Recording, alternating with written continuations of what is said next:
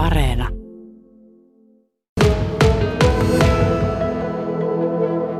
Jos joku tietää ikäkriisistä paljon, niin on huippuurheilija. Sä aloitit NRissä jo 22-vuotiaana ja, ja oliko sitä ennen ikäkriisiä vai tuliko se vasta sitten, kun sua nuoremmat alkoi haastaa?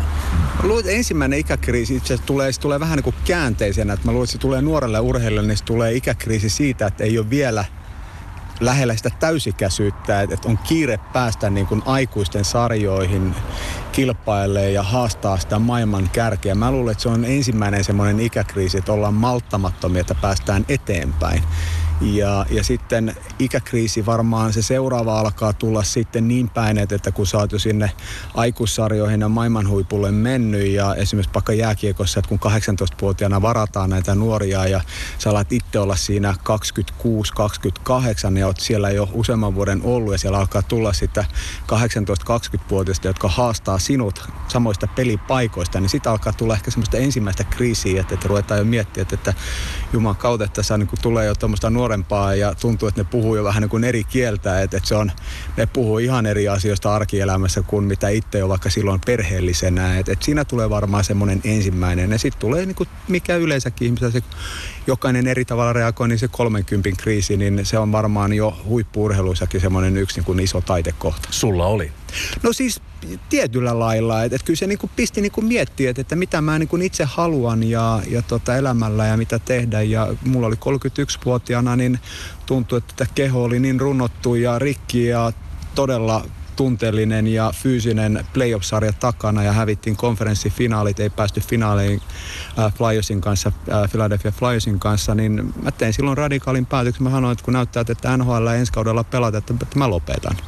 Ja, ja tota, siinä mentiin useampi kuukausi ajatusmaailmalla, että, että kiekko ei enää ole ja keskittyy muihin juttuihin, mutta että keho alkoi huutaa kuntoiluun. Ja sitten sitä lähti niinku kuntoilemaan, mutta huomasi, ei osaa kuntoilla, että sitä niinku harjoittelee ja sitä kautta niin seura samanaikaisesti pommitti ja että, että liian nuori lopettaa. Ja se oli itse asiassa todella hyvä asia, että toimitusjohtajana oli entinen huippukiekkoilija Bobby Clark, joka sanoi, että Sami, että hän teki virheen, että, että hän ei pelannut niin, niin pitkälle uraa kuin hän olisi pystynyt, että hän lopetti, älä tee samaa, että, että pohdi tätä juttua. Ja mitä enemmän pohdin, niin sitten me päädyttiin, että me tehtiin vielä jatkosopimus. Ja loppujen lopuksi tuli sitten aika monta vuotta vielä niin kuin sen jälkeen pelattu.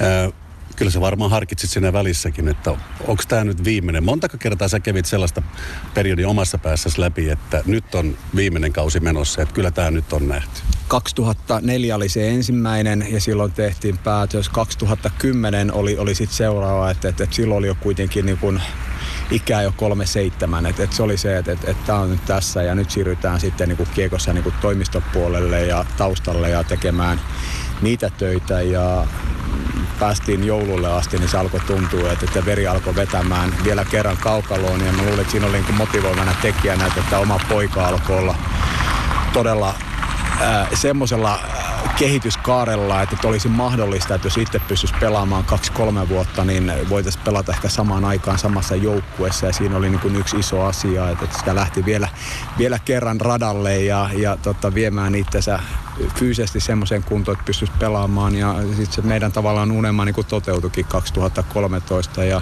saatiin reilu kauden ajan niin Kasperin kanssa pelattu samassa joukkueessa. Sullahan on mittarit kaikkea, mitä sä oot tehnyt, varsinkin fyysiset mittarit. Niin missä vaiheessa mittarit alkoi näyttää, että ei jumaliste, että nyt oikeasti, niin kuin sanottu, sä oot nuori mies minun verrattuna, mutta ikä alkaa painaa.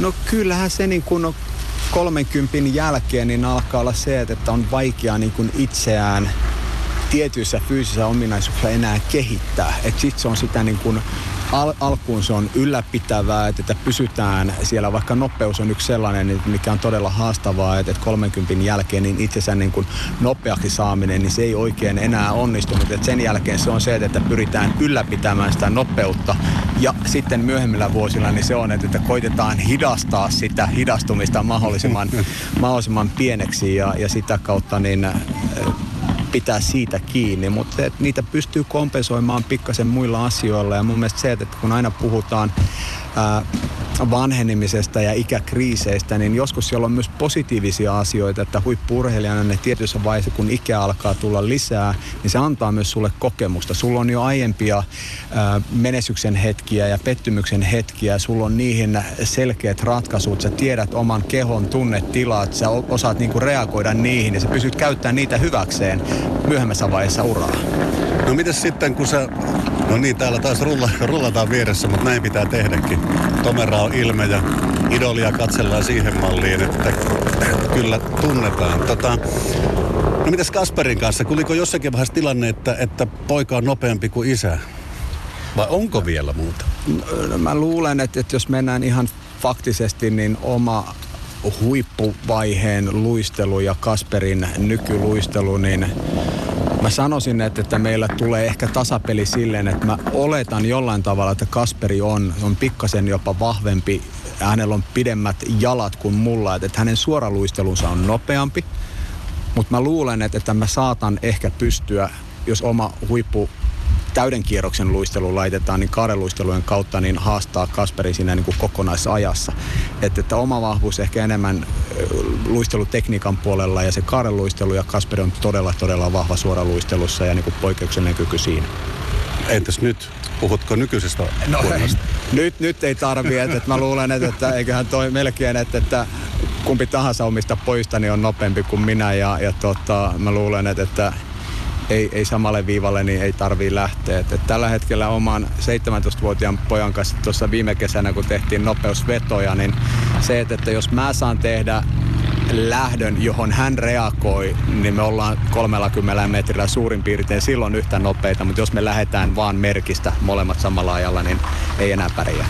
Minä en pärjää. Ja pitää muistaa, että siis ikä on edelleenkin vain numero ja se on useimmiten korvien välissä myös se, tunteeko itsensä, että, että tässä, nyt, tässä nyt sitten ikääntyy.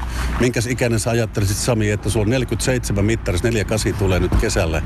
Mikä sun ajattelussa on? Minkä ikäinen sä omasta mielestä siellä oot? No, mulla on sellainen olo, että mä oon varmaan alan olla siinä niin kuin ajatusmaailmassa ehkä kolmekymppinen, että tuntuu, että et, et, no se menee tietysti totta kai, se menee aina niin kuin sen hetkisen tunteen ja fiiliksen mukaan, että, että välillä tuntee ja huomaa oman ikänsä, sen todellisen iän, mutta että on, on hyvin paljon hetkiä, että on nuorekas olo ja välillä niin kuin se jopa säpsäyttää, että, että olo on kuin pikkupojalla ja, ja tota, sitten käy miettiä, että kohta tulee 48 mittariin, niin se tuntuu, että se oma ajatus ja fyysinen keho, niin ne ei aina ihan sovi yhteen. Kiitos Sami Kapanen. Kiitos.